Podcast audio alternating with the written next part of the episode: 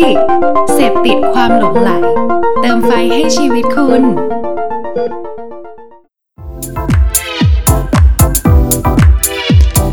Level Up Podcast สวัสดีครับทุกคนกลับมาพบกันอีกครั้งนะครับ กับรายการ The Level Podcast ครับ ก็วันนี้นะครับเราก็มีเนื้อหาสาระความรู้นะครับ มาแลกเปลี่ยนมุมมองกันอยู่ทุกๆ สัปดาห์นะครับอ่า สัปดาห์นี้นะครับอ่าคุณผู้ฟังนะครับเราอยู่กับ 2 คนนะครับ ก็คือมีผมนะครับ เก่งศิลปภพเอียงโรดกับพี่ทศสวัสดีครับพี่ทศครับสวัสดีครับโอเคเป็นอีกครั้งนะครับ ที่พวกเราสองคนอยู่ด้วยกัน อยู่ด้วยกันนะครับ วันนี้น้องโคกติดภารกิจเนาะก็อดเลยน้องโค้กเสียดายไปไปดูภาพยนตร์นะครับ ดูเทนเน็ตนะฮะอ๋อเทนเน็ตพี่ทศดูยังครับ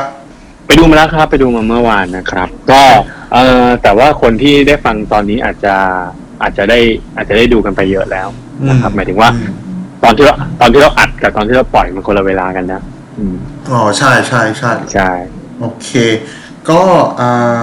วันนี้นะครับเท่าที่ผมได้คุยกับอ่าพี่ทศเบื้องต้นเนาะวันนี้เราจะมาเหมือนต่อยอดจาก episode ที่แล้วใช่ไหมครับพี่ทศใช่ เพราะว่าเรา มีความรู้สึกว่าอาทิตย์ที่แล้วที่ที่เราคุยกันนะนะครับ เรื่องของ niche is the main new mainstream เนี่ย เรารู้สึกว่ามันดูเป็นดูเป็น topic ที่ที่สนุกนะครับเหมือนตอนที่เราแลกเปลี่ยนกันว่าทำไม niche มันถึงสำคัญกับกฎสามข้อเนาะครับวันนี้เราก็เลยมาคุยกันต่อว่าโอเคในเมื่อเรารู้ความสำคัญของ niche แล้วเนี่ย เราลองมาคิดต่อสิว่า แล้วเราจะใช้มันยังไงกับการทำธุรกิจต่อไปได้นะครับอืม โอโอเคก็ครับก็เลย topic ประมาณนี้นะก็เลยมาชวนเก่งคุยว่า เอ้ย เราว่าน่าจะคุยต่อนะ เพราะว่าครับที่ผ่านมาเวลาเราคุยเรื่องความรู้ใดความรู้หนึ่งไปเนี่ย บางทีเราก็มักจะมักจะข้ามไปเรื่องอื่นเลย อันนี้เราเราอยากจะลองดูซิว่าถ้าเราเล่าต่ออีกสักภาคหนึ่งเนี่ย มันจะเป็นยังไงกัน อือหือครับผมอืมอ่าโอเคโอเคเราเราเริ่มกันยังไงดีครับพี่ทศเราเราเราเรามาทวนความรู้กันดีกว่าอืม นะครับ ตัวความรู้ก่อนว่าทำไมนิชมันถึงสำคัญนะครับครับ ผมเล่ารีแคปสั้นๆนะครับเผื่อใครครับที่ไม่ได้อยากจะกลับไปฟังตอนที่แล้วเต็มๆเนาะก็เล่าให้ฟังว่านิชเนี่ยมันสำคัญมากขึ้นเรื่อยๆ ตรงที่ว่าความสำเอ่อความสนใจของคนนะครับ มันจะเริ่มหลากหลาย และในความหลากหลายเหล่านั้นอะ มันเริ่มจะมีกลุ่มก้อนมากขึ้นอือหือเพราะว่าโซเชียลมีเดียเนี่ยทำให้เราได้เห็นความสนใจมากขึ้น ครับจินตนาการง่าย ๆ คือคล้ายๆเหมือนกับว่า เมื่อก่อนเรากินข้าวกะเพราไก่ไข่ดาวก็ได้ แต่ว่าพอโซเชียลมีเดียทำให้เรารู้ว่าเฮ้ยมันมีข้าวกะเพราเนื้อผัดด้วยอืมเฮ้ยมันมีข้าวกะเพราไก่เหมือนกันนี่แหละ แต่เป็นแบบในรูปแบบข้าวคลุกเนี่ย เราเริ่มครับรู้สึกว่าเฮ้ยมันมีความหลากหลายมากขึ้น ดังนั้นเนี่ยมันก็เลยเริ่มจะทำให้เราหันไปเหไปหาความสนใจที่เราเรียกมันว่านิชเนี่ยมากขึ้นนะครับโอเคแล้วนิชเนี่ยมันดียังไงสำหรับธุรกิจใช่ไหมครับนิชเนี่ยมันดีตรงที่ว่ามันช่วยให้เรา set target ได้อย่างแม่นยำอืมนะครับ ความหมายก็คือว่าเอ่อสมมุติว่าเราจะทำข้าวกะเพราอะยังคงอยู่ที่ข้าวกะเพรานะเราอยากรู้ว่าเราควรจะต้องซื้อเนื้อมาเท่าไหร่หรือเราควรจะซื้อมากี่ประเภทเนี่ยยิ่งเมื่อไหร่ก็ตามที่เรา set target ที่แม่นยำเนี่ยเราจะรู้เลยว่าเราซื้อแค่เนื้อเท่านั้นแหละ เราไม่ซื้อเนื้อไก่ เราไม่ซื้อเนื้อ เนื้อหมู เพราะเรารู้เลยว่าเราอยากจะขายแค่กะเพราเนื้อเท่านั้นอะไรอย่างเงี้ยนะครับครับ อืม ประมาณนั้น โอเค ทีนี้มาวันนี้ครับเก่ง เราจะมาคุยเรื่องของ next step ของมันอืม หลังจากที่ร้านกะเพราเนี่ยเขารู้แล้วว่าเขาจะต้องไปซื้อเนื้อต่างๆ มาเก็บเอาไว้ที่ร้านยังไงแล้วครับคำถามต่อไปก็คือว่า เมื่อทำงานไปในในใน thinking แบบเนี้ย ว่าเรา niche ของเรามาเซต target ที่ที่ที่แม่นยำอย่างเงี้ยไปเรื่อยๆเนี่ยเมื่อได้ผลแล้วเนี่ย หลังจากนี้มันทำยังไงต่อไปนะครับ ในในในแง่ของในการทำธุรกิจนะนะครับ เก่งมันมีเรื่องหนึคงรับที่ค่อนข้างชัด แล้วก็ค่อนข้างจะเห็นเห็นภาพเลยก็คือว่า เมื่อเราเซต target ที่แม่น เราได้กลุ่ม target ที่ถูกต้อง แต่กลุ่ม target ของเราเนี่ย มันไม่ได้เติบโตมากนัก มันค่อยๆมา มันค่อยๆซึม แต่ในแง่ของธุรกิจเนี่ย มันอาจจะไม่ทำเงิน ความหมายคืออะไร ความหมายคือว่ามันจะกลายไปเป็นคอร์สที่เรารู้มันเหมือนเป็นฟิกคอร์สฟิกรายได้ด้วย เรารู้เลยว่าครับถ้าเรา set target ประมาณเนี้ยเรารู้เลยมันจะมีคนประมาณร้อยคนมากินกับเรา เราก็จะรู้เลยว่าเรา เราขายได้แค่ร้อยคนต่อวัน อืม ซึ่งโดยปกติแล้วเนี่ย ถ้าเราไม่ได้มีงบมากพอในการที่เราจะไปเปิดอีกสาขาหนึ่งเพื่อไปหาอีกหนึ่งร้อยคนถัดไปหรืออาจจะมากกว่านั้นอะไรเงี้ยครับ มันก็มันก็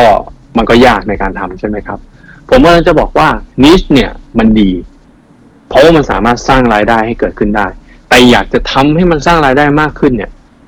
นิชเนี่ยต้องแตะจุดหนึ่ง ซึ่งเราเรียกมันว่า critical mass อืมเองรู้จัก critical mass ไหมครับ เคยเคยได้ยินครับว่ามันเหมือนแบบเป็นจุดที่มันสามารถพอทำอะไรสักอย่างพอถึงจุดนี้ปุ๊บมันจะแมสอะ อันนี้ไม่แน่ใจว่ามันคือความหมายเดียวกันหรือเปล่า ใช่ครับ เราต้องเราเราต้องแยกออกออกจากกันก่อนนะครับคำว่า mass มันก็คือจำนวนมากนะ critical มันก็คือการการทำได้มากกว่าเดิมในในการทำงานแค่เท่าเดิมอะครับ ครับคิดง่ายๆนะครับ ถ้าใครเป็นคนเล่นเกมนะเราโจมตีค่าพลังโจมตีของเราเนี่ย เฉลี่ยอยู่ที่สามสิบยี่แปดบ้างสามสิบสองบ้าง แต่คิดติคอลเนี่ย ปั้งเดียวขึ้นห้าร้อยเฮ้ย นี่มันคือคิดติคอลครับ อืมแล้วแต่ในความหมายอารมณ์แบบว่าท่าไม้ตายอะไรอย่างงี้ป่ะครับคิดติคออะไรอย่างงี้ หรืออาจจะเป็นท่าเดิมซ้ำอืมแต่มันถึงจุดที่ที่พีคของมันนะครับอ๋อยกตัวอย่างนะครับ ยกตัวอย่างนะครับ เช่น ยกตัวอย่างนะเอ่อ The Mask Singer The Mask Singer เนี่ยเออไม่ไม่เอาดีกว่า ไม่เอา The Mask Singer เอาเป็น10 Fight 10ดีกว่า อ่า10 Fight 10เนี่ย คือเป็นรายการที่เอานักแสดงเนี่ย10คนเนี่ยนักแสดงหรือคนดังในวงการเนี่ย มามาต่อยกันนะครับพูดตรงๆก็คือต่อยจริงเนี่ย ต่อยไปเรื่อยๆเลย แล้วจนกระทั่งเพื่อหามาหาผู้ชนะประจำซีซั่นนั้น ครับ รายการเนี่ยถ่ายมาถึงตอนที่สี่ ใช้วิธีการเดิมเลย ก็ต่อยไปเรื่อยๆ มีเหตุการณ์นั้นเหตุการณ์นี้ไปเรื่อยๆเลย จนกระทั่งมีเหตุการณ์ของ เจ้าขุนอืมต่อยรอบชิงกับน้องแบงค์อืมจากฝั่ง GDH นะครับ เจ้าขุนเนี่ยเป็นลูกของทางพี่เจเจตรินนะครับคปรับรากฏว่ามันต่อยเขาก็ต่อยกันไปจนเกิดผลแพ้ชนะขึ้นมา เจ้าขุนเนี่ย ดันเกิดไปแสดงอาการอากับกิริยาที่ไม่ถูกต้องไม่น่ารักขึ้นมา กลายเป็นว่ารายการเนี่ย แมสขึ้นมาอย่างไม่น่าเชื่อ ถูกพูดถึงไปในวงกว้างดันเลยรายการคืออะไรนะ รายการคืออะไรนะเอ่อครับ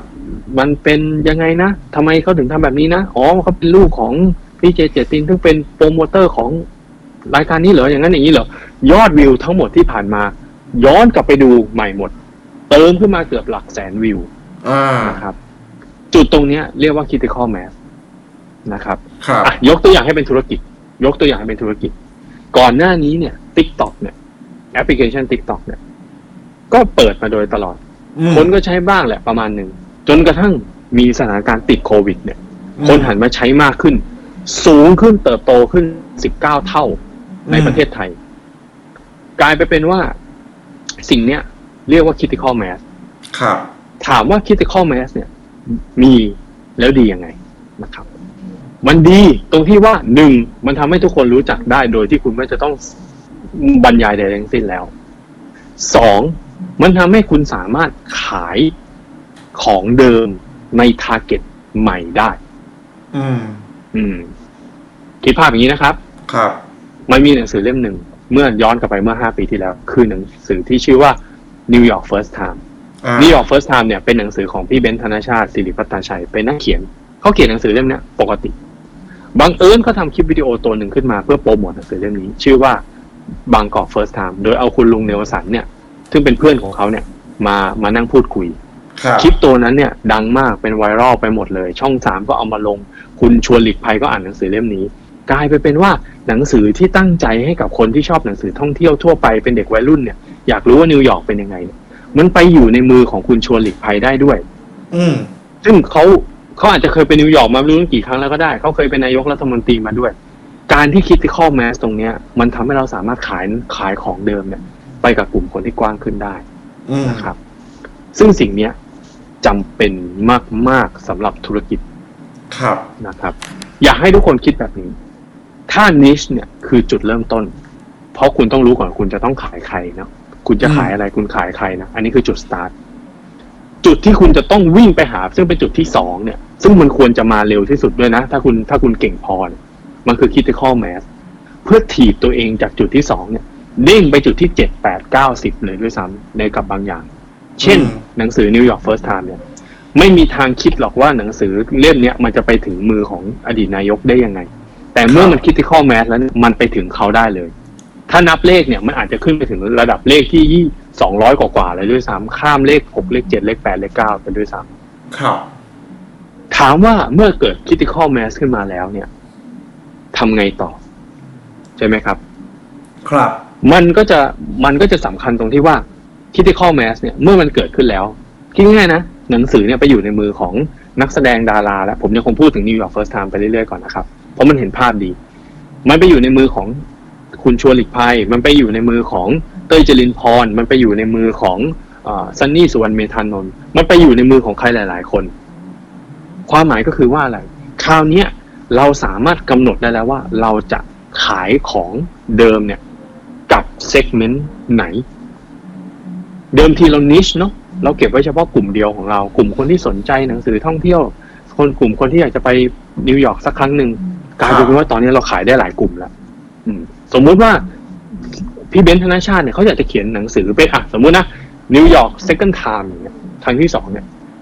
อืมเขาจะเอาไอ้หนังสือเล่มเนี้ยขายกับใครดี เขาสามารถเลือกกลุ่มได้มากขึ้น นั่นแหละครับคือ advantage ของการทำ critical mass แล้วเป็นส่วนที่ทุกคนต้องโฟกัสอืมต้องบอกก่อนนะครับว่า critical mass เนี่ย บางทีก็อาจจะไม่ได้ critical mass แบบ แบบแบบที่ทุกคนทั้งประเทศรู้จักนะครับ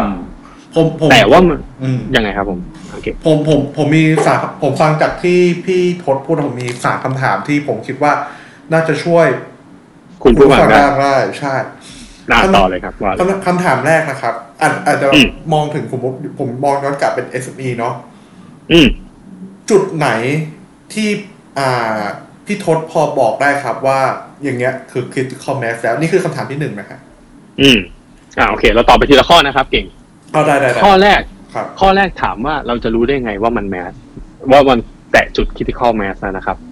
มันคือจุดที่คุณทำเหมือนเดิม แต่ชีวิตคุณไม่เหมือนเดิมแล้วอะอืม เช่น ยกตัวอย่างกลับไปนะเอ่อรายการ10 Fight 10ก็ต่อยเหมือนเดิมทำไมอยู่ดีๆดังขึ้น ยอดวิวก็สูงขึ้น ยังไม่ทันทำอะไรเลยนะครับเอ่อ New York First Time ก็หนังสือก็เสร็จไปแล้ว ก็ไม่เห็นจะทำอะไรเพิ่มเติมเลย อยู่ดีๆก็มีคนพิมพ์ครั้งที่เจ็ดครั้งที่แปดครับอืม ทั้งหมดเหล่าเนี้ยคือเรียกว่าแตะจุด critical mass แล้ว อยู่ดีๆออเดอร์พุ่งเข้ามาหาเราอย่างไม่รู้จบนะครับ เปรียบเสมือน BNK ออกเพลงไม่รู้ตั้งกี่เพลง แต่ว่าอยู่ดีมีเพลง KFC อะอีโคอีซูรุฟอร์จูนคุกกี้คุกกี้เสียงไทยเนี่ย ขึ้นมาปั๊บคนรู้จักทั้งประเทศเนี่ยเนี่ยแหละ เรียกว่า critical mass ฉะนั้นถ้าถามว่าแตะจุดเนี้ยเมื่อไหร่ ก็คือจุดที่คุณเป็นที่รู้จักมากขึ้น คุณมีลูกค้ามากขึ้น คุณมีออเดอร์มากขึ้น ประมาณนั้นครับ อืมคำถามที่สองครับอ่าเอ่อทาง SME อาจจะอยากอยากจะเข้าใจนะครับ ก็คือ อืมที่จริงไม่แน่ใจว่าในในความคิดเห็นของพี่ทนแล้วอะไอ้คำว่าอืมจุด critical mass เนี่ย มันอาจจะมีด้านลบด้วยหรือเปล่าครับ คือถ้าเกิด business ไหนที่ยังไม่พร้อมที่จะ mass มันอาจจะแบบอืมอาจจะแบบมันคือมันคืออีกข้างหนึ่ง คือผมเคยได้ยินมาว่าอ่าอืมเจ๊ฝ่ายเอากันเราเจ๊ฝ่ายแล้วกันอืมเจ๊ฝ่ายอืมอืมเจ๊เจ๊ฝ่ายมีอยู่ช่วงหนึ่งแกก็คือแกขายดีได้เรื่อยๆแล้วแล้วแกก็นิชก็คือมีคนรู้จักแกในวงแกก็มากิน แล้วมีวันหนึ่งแกบอกว่าแกได้แกได้มิชลินใช่ไหมฮะ ผมไม่แน่ใจว่าอืมกี่ดาวนะแล้วแกบอกว่า คือคือคือบอกว่าแกอยากจะคืนรางวัลอะ คือแกอืมคืออืมคือแกบอกแกไม่ไหวอยากแล้วจะขายไม่ไหวแล้ว ใช่ขายไม่ไหวแล้ว คือแกเหมือนแบบ คือถ้าเกิด business ไหนที่มันยังไม่พร้อมขนาดนั้นอะ การอืมจุดคิดจะคอมแมสอาจจะไม่ได้ดีเสมอไป อันนี้พี่ทศมีความเห็นความคิดความคิดเห็นยังไงบ้างฮะผมอะตอนตอนแรกอะตั้งใจว่าจะจะเก็บไว้เล่าตอนหลังอ๋อนะครับว่าโอเคโอเคว่าว่าโทษของมันเป็นยังไง แต่ว่ายกอันเนี้ยมาเล่าก็ดีเลยอืมนะครับ เพื่อให้ทุกคนเห็นภาพนะครับ เราต้องบอกก่อนนะครับว่าการที่แตะถึงจุดแตะ critical mass พวกนี้ปั๊บเนี่ย มันมันพอทุกคนเป็นที่รู้จักกันนะมันก็เป็นครับมันก็เป็นเป็นที่นิยม ใครๆก็อยากได้ใช่ไหมครับอืมแต่ถ้ามองให้เป็นธุรกิจมากขึ้นเนี่ย คุณจะเห็นภาพ สมมุตินะ ถ้าคุณทำธุรกิจ critical mass ของคุณคืออะไร ขายได้ทุกที่ อ่าใช่ แล้วก็ปัญมีหาแบบของคุณคืออะไร ขายได้ทุกกลุ่มอืมปัญหาของคุณคืออะไร ปัญหาของคุณคือคุณไม่พร้อม อืม คิดอย่างนี้นะครับ สมมุติคุณทำธุรกิจอาหาร ดังมากเลยอยู่ดีมีคนแบบตามหา อยากกิน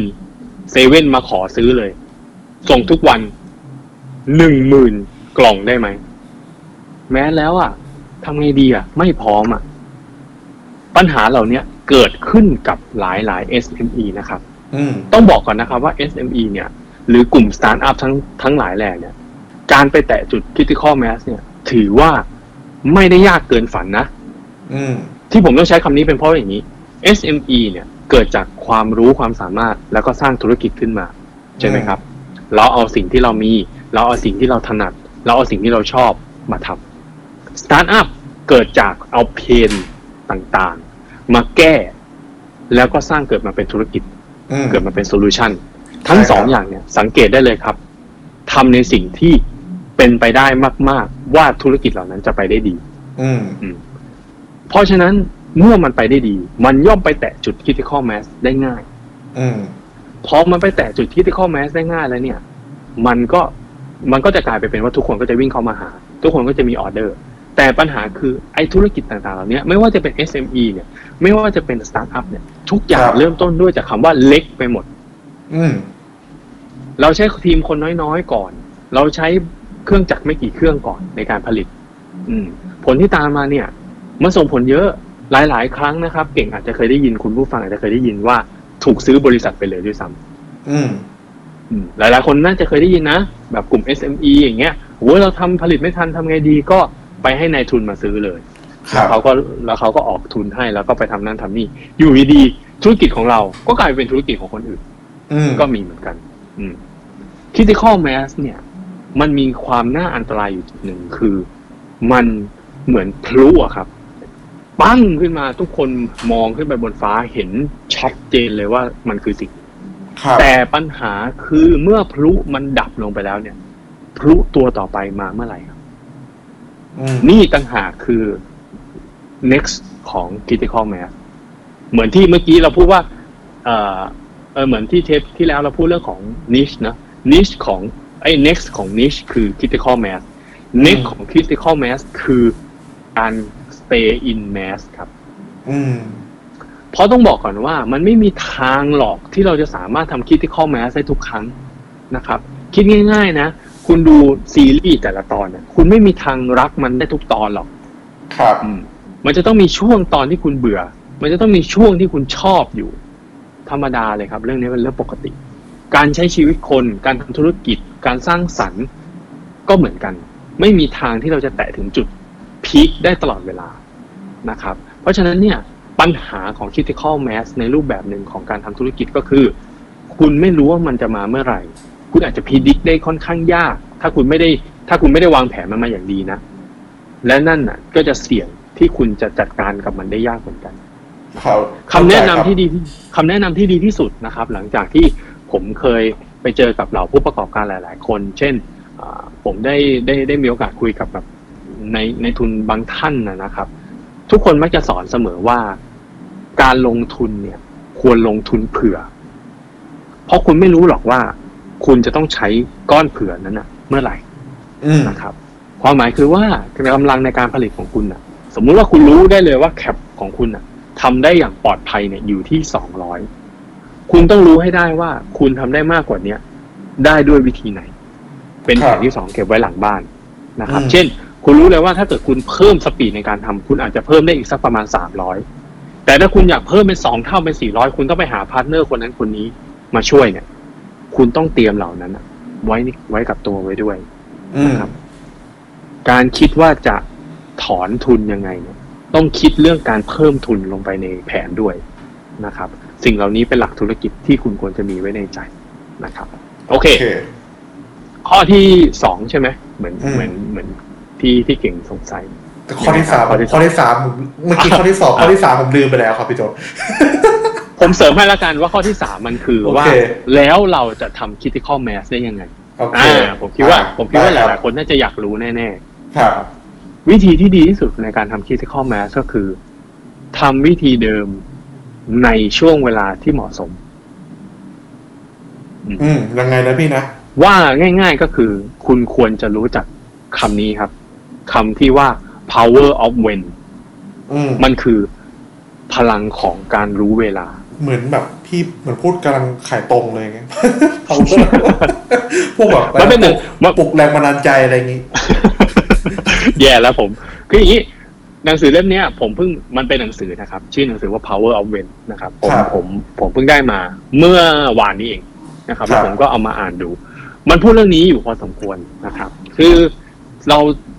นึกออกไหมครับ เราอาจจะทำธุรกิจไปเลยทั้งชีวิตโดยที่ไม่เจอ critical mass เลยก็ได้ เราอาจจะทำธุรกิจไปประมาณสักสามวันปุ๊บแล้วอยู่ดี critical critical mass เกิดขึ้นเลยก็ได้นะครับครับสำคัญว่าเราจะรู้ได้ไงว่าเมื่อไหร่เราถึงแตะถึงจุด critical mass นะครับอืมวิธีของมันคือ อย่าไปคิดว่ามันจะเกิดขึ้นจริงไม่ได้ ให้คิดว่ามันเหมือนการต้มน้ำอะครับยังไงนะครับ คิดให้คิดว่ามันคือการต้มน้ำ critical mass คือร้อยองศาที่มันเดือดขึ้นมา อืมอ่า แปลว่าคุณต้องทำซ้ำแบบดีขึ้นและแม่นขึ้นไปเรื่อยๆอืมความหมายคือว่าเมื่อคุณสตาร์ทที่นิชใช่ไหมครับ คุณครับเริ่มที่นิชเนี่ยแหละ แต่คุณนิชแบบ นิชให้ตรงกลุ่มที่คิดว่าจะไปได้ดี อืม สมมุตินะ สมมุตินะ สมมุติว่าคุณรู้แล้วว่าคุณจะทำอาหารสักเมนูหนึ่งนะครับ นิชของคุณก็คือคุณอยากได้กลุ่มคนเมืองที่อยู่ในในในในสีลมทองหล่ออะไรเงี้ย คุณอาจจะเจาะจงลงไป เช่น คุณอยากได้เฉพาะหัวเท่านั้น คุณอาจจะอยากเจาะกลุ่มลงไป เฉพาะกลุ่มที่เป็นประธานของบริษัทกลุ่มเหล่านี้เท่านั้น คุณอาจจะเจาะลงไปในเฉพาะกลุ่มที่เป็นเขาเรียกว่าอะไรนะ เป็นหัวโจกในเวลาการสั่งเมนูอาหารของเพื่อนๆทุกครั้ง เมื่อไหร่ก็ตามที่คุณทำไปย้ำตรงนั้นมากๆอะครับ ย้ำจุดที่มีโอกาสที่มันจะระเบิดพีคขึ้นมาได้เนี่ย นั่นเป็นการเข้าใกล้ critical mass ที่สุดนะครับ ครับเอออยากให้คิดแบบนี้ อยากให้คิดว่า อะไรที่ทำให้มันจะไปได้ดีเสมอ มันย่อมอยู่ในมือของคนที่เขาเขาเรียกคนได้เขามีสตอรี่หรือมันเป็นชุดเรื่องชุดชุดสตอรี่ที่คนจะชอบอะเช่นสมมุตินะ สมมุตินะนักกีฬาที่ติดเหล้าแล้วอยู่ดีก็กลับมาต่อสู้แล้วเขาชนะอะไรเงี้ยอย่างเงี้ย มันมันอืมเรียกมันเรียกเอนเกจได้ประมาณหนึ่งอืมสตอรี่พวกเนี้ย ถ้าเราเป็นเป็นธุรกิจที่ไปลงทุนกับเขาตั้งแต่ตอนนั้นแล้วคาดว่า potential เขาจะทำได้เนี่ยเออเราอาจจะเราอาจจะแตะจุด critical mass ไปกับเขาได้อะไรอย่างเงี้ยครับครับอันนี้ผมยกตัวอย่างนะ แต่ในฐานะของคนที่ทำทำอาหารทำทำธุรกิจไปเรื่อยๆเนี่ย ผมว่ามันอาจจะต้องเป็นหาจุดที่เป็นความสนใจของคนนะที่นิชมากๆ แล้วแมสไปในทีของมันนะครับ เช่นนะครับ เช่นนะครับ เออเนี่ยทำยังไงดีแท็กซี่เนี่ยเรียกยากจังเลยในช่วงวันฝนตก ฉันใช้ทุกแอปแอปพลิเคชันแล้ว มันก็ยังไม่ดีอืมมันก็ยังไม่มีรถมาเนี่ย โอ้โหทำยังไงดีเนี่ยทำยังไงดีเนี่ย ถ้ามันมีวินาทีนั้นน่ะ เกิดมี condition บางอย่างเกิดขึ้นมา เช่น เราสามารถเลื่อนประชุมให้คุณได้ ด้วยการที่ส่งคนไปเคลียร์ให้ ไม่รู้นะไม่รู้นะแบบสมมติว่าเป็นแบบธุรกิจแบบแบบนี้โผล่ขึ้นมาเลยเนี่ยอืมเออ แล้วมันมีคนเอาด้วยในวันเนี้ยซึ่งมันเป็นวันที่ฝนตกมาก แล้วก็รถติดมากแล้วก็มีน้ำท่วมเนี่ย พร้อมกันแล้วมันมีคนใช้บริการเนี่ย พร้อมกันเนี่ยอืมเอ้ยผมมั่นใจได้เลยว่ามันจะแตะจุดที่เรียกว่า critical mass ได้เลยอืม มันอาจจะดูเพ้อเจ้อเพ้อฝันนะครับ เพราะว่าเอาจริง ๆ แล้วมันมันค่อนข้างจะไม่สเปซิฟิกยากกับธุรกิจนะครับ แต่ในครับฐานะของคนหนึ่งที่ทำสื่อมาหลาย ๆ ครั้ง เวลามีบางคอนเทนต์ที่มันไปถึงระดับแสนแชร์เนี่ย ผมสามารถพูดได้เลยนะครับว่าทุกอย่างล้วนมันเกิดมาจากสภาวะที่มันสมบูรณ์อืมเวลามันเหมาะเจาะเอ่อมูลค่าของมันพอดีต่อความต้องการ แล้วมันถูก เสริมไปด้วยความเห็นของคนหลาย ๆ คนพร้อม ๆ กันครับอยากให้คิดว่าของบางอย่างมันมีมันมีสภาวะของมันนะ เช่นเอ่อ The Rapper นะครับ รายการ The Rapper มันแตะจุด critical mass ได้ เพราะว่าปีก่อนหน้านั้นมีมีมี Rap is now ที่มาเริ่มจัดในเมือง แล้วคนเริ่มแบบว่า เฮ้ย มันคืออะไรมันคืออะไร จะไปดูยังไง พอ The Rapper ย้ายตรงนั้นอะมาให้ดูได้ในทุกวันจันทร์ มันก็เลยแตะจุด critical mass ไปเลย คนก็ฟังเพลงแรปทั้งปี พอมาปีนี้ อืมอืมโอเคครับพอมาปีเนี้ยมันมันมันค่อนข้างจะลดลดความแมสลงไปเยอะประมาณหนึ่งแล้วแต่ว่ารายการก็จะอยู่ในใจคนไปแล้วประผมมาณนั้นผมขอถามนิดนึงนะครับเอาเลยครับนนี้อันนี้เป็นข้อสังเกตนะอืม อ่าเพื่อให้เพื่อให้คนทำธุรกิจอาจจะเข้าใจยิ่งขึ้นคือ ครับผม ไอ้คำว่า critical mass เนี่ยองค์ประกอบหนึ่งคือเรื่องของความแตกต่างอันนี้คือใช่หรือไม่ครับ เออ ใช่ มันคือมันคือการมันคือการ set target ที่แม่น แล้วก็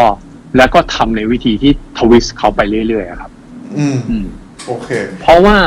เพราะว่าอยากให้ทุกคนคิดอย่างนี้นะครับ เดี่ยวไมโครโฟนเนี่ย ของของพี่โน้ตอุดมเนี่ย มันมันมันบูมขึ้นมาแบบ ทั้งทั้งทั้งบ้านทั้งเมืองจนถึงทุกวันนี้เวลาพูดถึงเดี่ยวไมโครโฟน ก็จะนึกถึงพี่โน้ตอุดมคนเดียวได้ขนาดนี้เนี่ยเป็นเพราะว่าเขารู้ว่าเขาจะทำอะไร และเขาทำในสิ่งที่แตกต่าง ถ้าสมมุติว่าเขาเลือกที่จะที่จะมามาพูดโชว์เนี่ย โดยทำรูปแบบรายการ เขาก็คงไม่ต่างอะไรจากทวายไลท์โชว์หรืออะไรอะตีสิบก็ได้อะไรเงี้ย แต่พอเขาเลือกที่จะไปทำสิ่งเนี้ย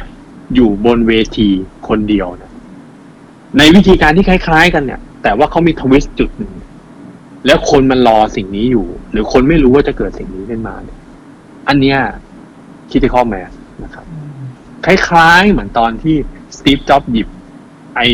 เจ้า macbook air ออกมาจากซองจดหมายอะครับอืมอืม มันก็คือการทำแท็บเล็ตเหมือนกับทุกๆ คนที่ทำอะแต่เขาหาจุดเจอที่คนจะซื้อมันทันทีที่ที่เห็นมัน โอเคนะครับนั้นอันนี้อันนี้อันนี้ถามถามเผื่อทุกคนนะครับ คืออย่างพี่ทศเนี่ยทำทำทำสื่อมาพี่ทศก็จะเห็นเนาะว่าคอนเทนต์ไหน mass คอนเทนต์คอนเทนต์ไหนไม่ mass เนี่ยอืมพี่ทศพอบอกองค์ประกอบสักสี่ห้าข้อได้ไหมครับ ว่า อันนี้ไม่รู้ถึงหรือเปล่านะ แต่พอบอกได้ไหมครับว่าเฮ้ยอย่างนี้คือแบบ mass แน่นอนอันอย่างนี้คือเฉยเฉยๆกับทั่วทั่วๆไปอะไรประมาณเนี้ยอืมเอ่อ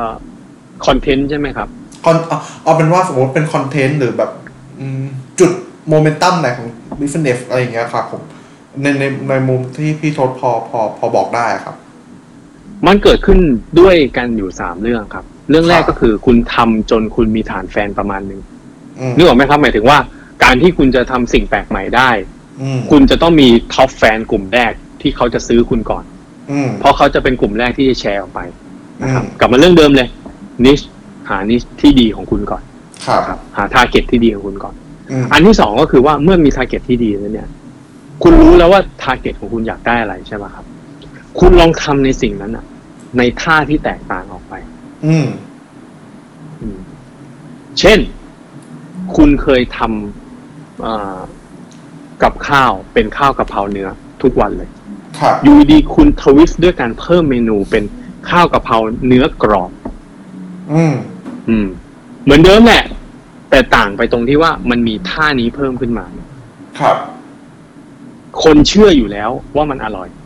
อืมเขามากินเป็นประจำพอมันมีอะไรที่มากเกินกว่าที่เขาคาดเนี่ย เขาอาจจะอยากลองชิม แล้วมันอาจจะเป็นท่าใหม่ที่เขาจะสนับสนุนต่อไปเองก็ได้ เช่น เฮ้ยอุ๊ยวันนี้มีมีของใหม่ เขาก็อาจจะหยิบมือถือมาถ่ายรูป แล้วโพสต์ลงโซเชียล แล้วพอเขากิน อร่อยจริงด้วย เขาก็ยิ่งไปรีวิวเพิ่ม คนมาเห็นรูปเฮ้ยไม่เคยเห็นสิ่งนี้อร่อยด้วย อืมมาลอง ก็อาจจะเป็นแตะจุดแมสอย่างที่เราเมื่อกี้เราคุยกันก็ได้นะครับ เข้าใจครับอืมแล้วก็ข้อสุดท้ายซึ่งเป็นข้อที่สำคัญมากที่สุดเลยก็คือว่า คุณต้องไม่หยุดทำอะคำว่าไม่หยุดทำเป็นยังไงฮะมันคือการที่ไม่หยุดทำสิ่งนั้นอะเช่นถ้าคุณทำข้าวกะเพรา คุณก็จะต้องทำข้าวกะเพราต่อไปเรื่อยอืมๆแล้วคุณก็ต้องไม่หยุดที่จะสร้างสรรค์มันด้วย อืมนึกออกไหมครับ หมายถึงว่า เรานอกจากเราจะต้องทำข้าวกะเพราที่รสชาตินิ่งที่สุดร้อยจานแล้วเนี่ย คุณจะต้องทำให้มันมากกว่าข้าวกะเพราที่อร่อยที่สุดตรงนี้ด้วยอะอืมคือการหา next level ของตัวเองนะครับ โดยที่ยังคงอยู่ในฐานเดิม อืมซึ่งสิ่งเนี้ย ผมว่าจับต้องได้ ธุรกิจทุกอย่าง จำเป็น อืมแม้กระทั่งเป็นคนทั่วไปก็ตามนะครับ ครับ คิดสภาพอย่างนี้ สมมุติคุณเป็นพนักงานคนหนึ่งที่นั่งอยู่ในออฟฟิศครับ คุณสามารถทำ scope งานของคุณได้อย่างถูกต้อง ส่งงานตรงเวลา ไม่เคยครับมีตำหนิ เพื่อนร่วมงานแฮปปี้ เนี่ย คุณสามารถทำงานโดยเอาชนะ target ของคุณได้แล้วอืมหา next ของคุณเนี่ย คุณอาจจะหลังจากเนี้ย เมื่อฉันทำงานทุกอย่างเป๊ะ ครบทุกอย่าง ฉันลองเสนอโปรเจกต์แทนเลย อยู่ดีๆ twist เลย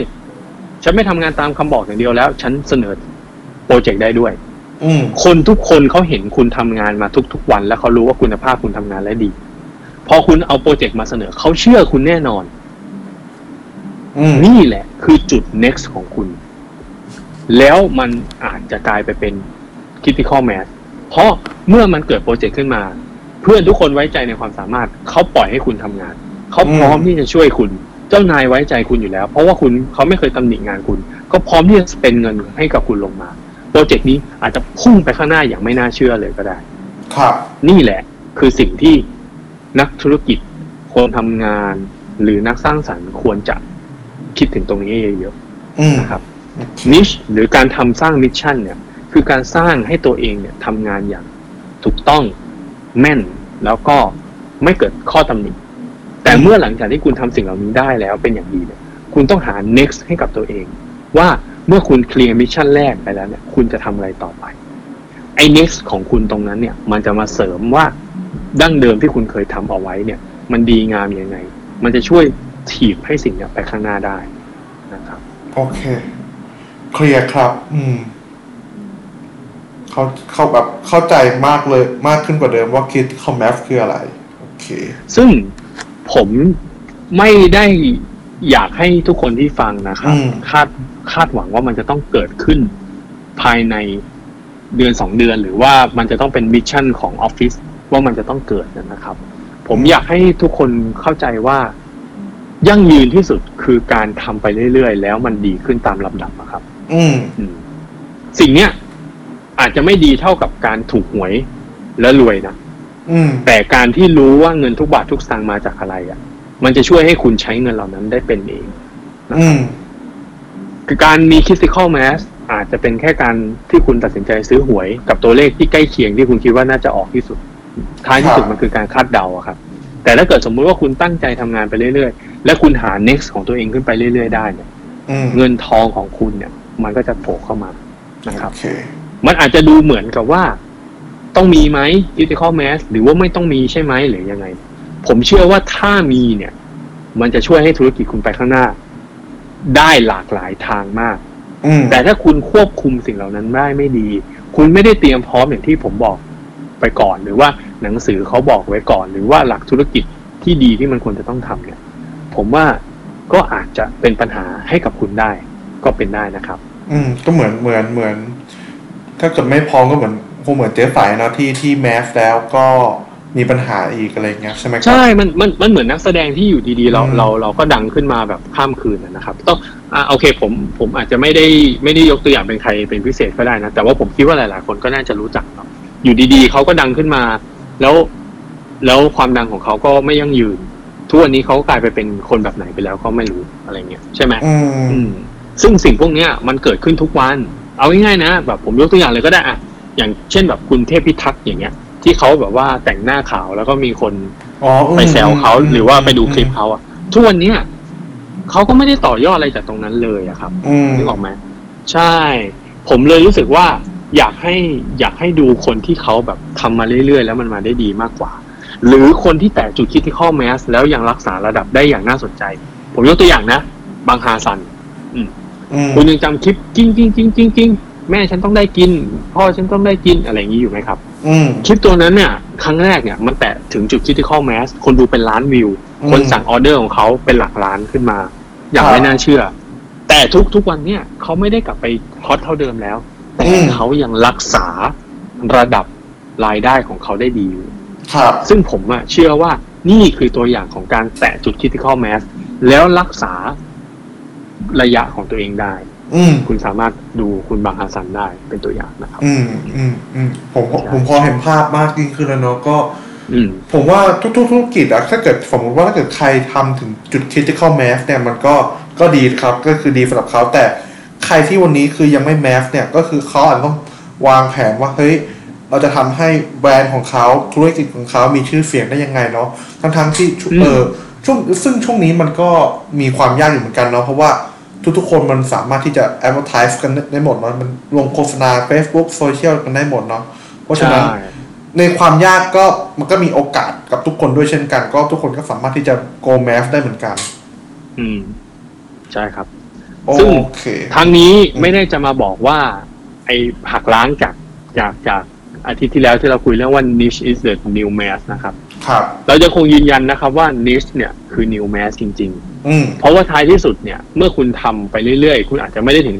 แต่จุด critical mass แต่ว่า niche เมื่อคุณสร้างกลุ่มให้เยอะขึ้นได้ เช่น คุณรู้ว่าหนึ่งร้อยคนเนี่ยเขาจะมากินข้าวข้าวกะเพราเนื้อของคุณทุกวันเนี่ยวันหนึ่งคุณคุณหนึ่งร้อยคนเนี่ยเกิดมีครอบครัวเขาก็จะเขาก็จะเพิ่มลูกเพิ่มหลานมาให้คุณอีกอยู่ดี ครับ นะครับเพราะฉะนั้นเนี่ยกำลังจะพูดว่าอะไรกำลังจะพูดว่า เมื่อไหร่ก็ตามที่คุณรู้ target ของคุณแล้ว แล้วคุณขาย target ของคุณได้ถูกต้องเนี่ย คุณมาในทางที่ถูกต้องแล้วนะสำหรับธุรกิจ แต่เรื่องของที่จะไป next ต่อไปเนี่ย มันอยู่ที่ความสร้างสรรค์หรือการหาโอกาสใหม่ ๆ ให้กับองค์กรของคุณเองนะครับครับผมประมาณนั้นโอเค ก็เอ่อสำหรับวันนี้ก็พอดแคสต์ของเรานะครับ ก็ขอบคุณความรู้จากพี่ทศ เอ้ยจากพี่ทศด้วยนะครับ ครับผมก็แบ่งปันนะครับ คือจครัริงบๆแล้วความรู้ของผมที่ผมเล่าเนี่ยมาจากหนังสือทั้งหมดสามเล่มนะครับ เล่มครับแรกก็คือเรื่องของเนี่ยแหละ ที่เมื่อกี้บอก power of when นะครับครับไปอ่านได้เลยมีมีหลายบทที่น่าสนใจนะครับ เรื่องที่สองคือเอ่อวิวิชาไร้กระบวนท่านะครับ เขียนโดยคุณประวิทย์หารอุตสาหะนะครับอือฮึก็เล่มนี้สนุกมากนะครับ ก็คือจะเป็นเล่มของทาง พี่แท็บลวิทย์นะครับ หรือว่าหลายๆคนอาจจะรู้จักเขาจาก Mission to the Moon นะครับอือฮึเขาเขารวมเรื่องราวที่เกี่ยวกับธุรกิจที่อยู่ดีๆ ก็ใช้ท่าใหม่แล้วมันก็สักเซสขึ้นมาอย่างไม่น่าเชื่ออะไรประมาณเนี้ยนะครับครับ ก็เล่มนี้ก็เป็นเล่มที่สองที่ผมเอามาประกบกันนะครับ เล่มสุดท้ายเนี่ยคือเล่มของทางเอ่อเล่มของของของทางพี่หนุ่มเมืองจันทร์นะครับ เรื่องของว่าแค่เริ่มต้นใหม่ไม่ใช่ไม่ใช่พ่ายแพ้นะครับ เล่มนี้เนี่ย มันจะพูดถึงในเรื่องของการที่บอกว่าเราเริ่มต้นทำธุรกิจใหม่ได้ตลอดเวลาแหละ เราเริ่มต้นที่จะที่จะลงมือใหม่ได้ตลอดเวลาแหละ ถ้าเรารู้ว่าเราจะทำอะไรนะครับสามเล่มนี้เป็นเป็นส่วนประกอบของของเนื้อหาในวันนี้นะครับ แล้วก็รวมไปถึงแบบประสบการณ์บางอย่างที่ผมเอามาเล่าด้วย อยากให้อยากให้ทุกคนลองลองเอาไปลองปรับใช้ดูนะครับ ธุรกิจทุก ๆ อย่างเนี่ยในยุคนี้มันมันเป็นเรื่องสำคัญ การที่รู้ว่าลูกค้าของเราเป็นใครแล้วก็การหาเด็กของธุรกิจของตัวเองอะเป็นเรื่องที่ คุณสามารถทำได้ด้วยตัวของคุณเองเลยด้วยนะโอเคครับ โอเคครับผมก็สำหรับพอดแคสต์ใน episode นี้นะครับถ้าเกิดใครชอบนะครับ ก็ฝากอ่าแชร์นะครับ หรือส่งต่อหาอ่าไปหาคนที่คุณหวังดีด้วยครับผมแล้วก็อยากให้เขาได้ learning ไปพร้อมกับพวกเรานะครับอ่าสำหรับพอดแคสต์ในสัปดาห์นี้นะครับ ก็อ่าหมดแต่เพียงเท่านี้ถ้าเกิดใครสนใจนะครับ เกี่ยวกับความรู้ดีๆเนื้อหาสาระดีๆนะครับ ผม ก็อย่าลืมกดไลค์นะครับ กดแชร์ไอตัวเพจ Level Up ด้วยนะครับ แล้วก็สมมุติว่าถ้าเกิดใครสนใจนะครับ ก็คือสามารถมาฟังได้นะครับ ทุกๆวันพฤหัสที่ช่องของ The Addict Podcast นะครับผมสำหรับวันนี้นะครับพวกเรานะครับ The Level Up ขอลาไปก่อน แล้วพบกันใหม่สัปดาห์หน้า สวัสดีครับ สวัสดีครับ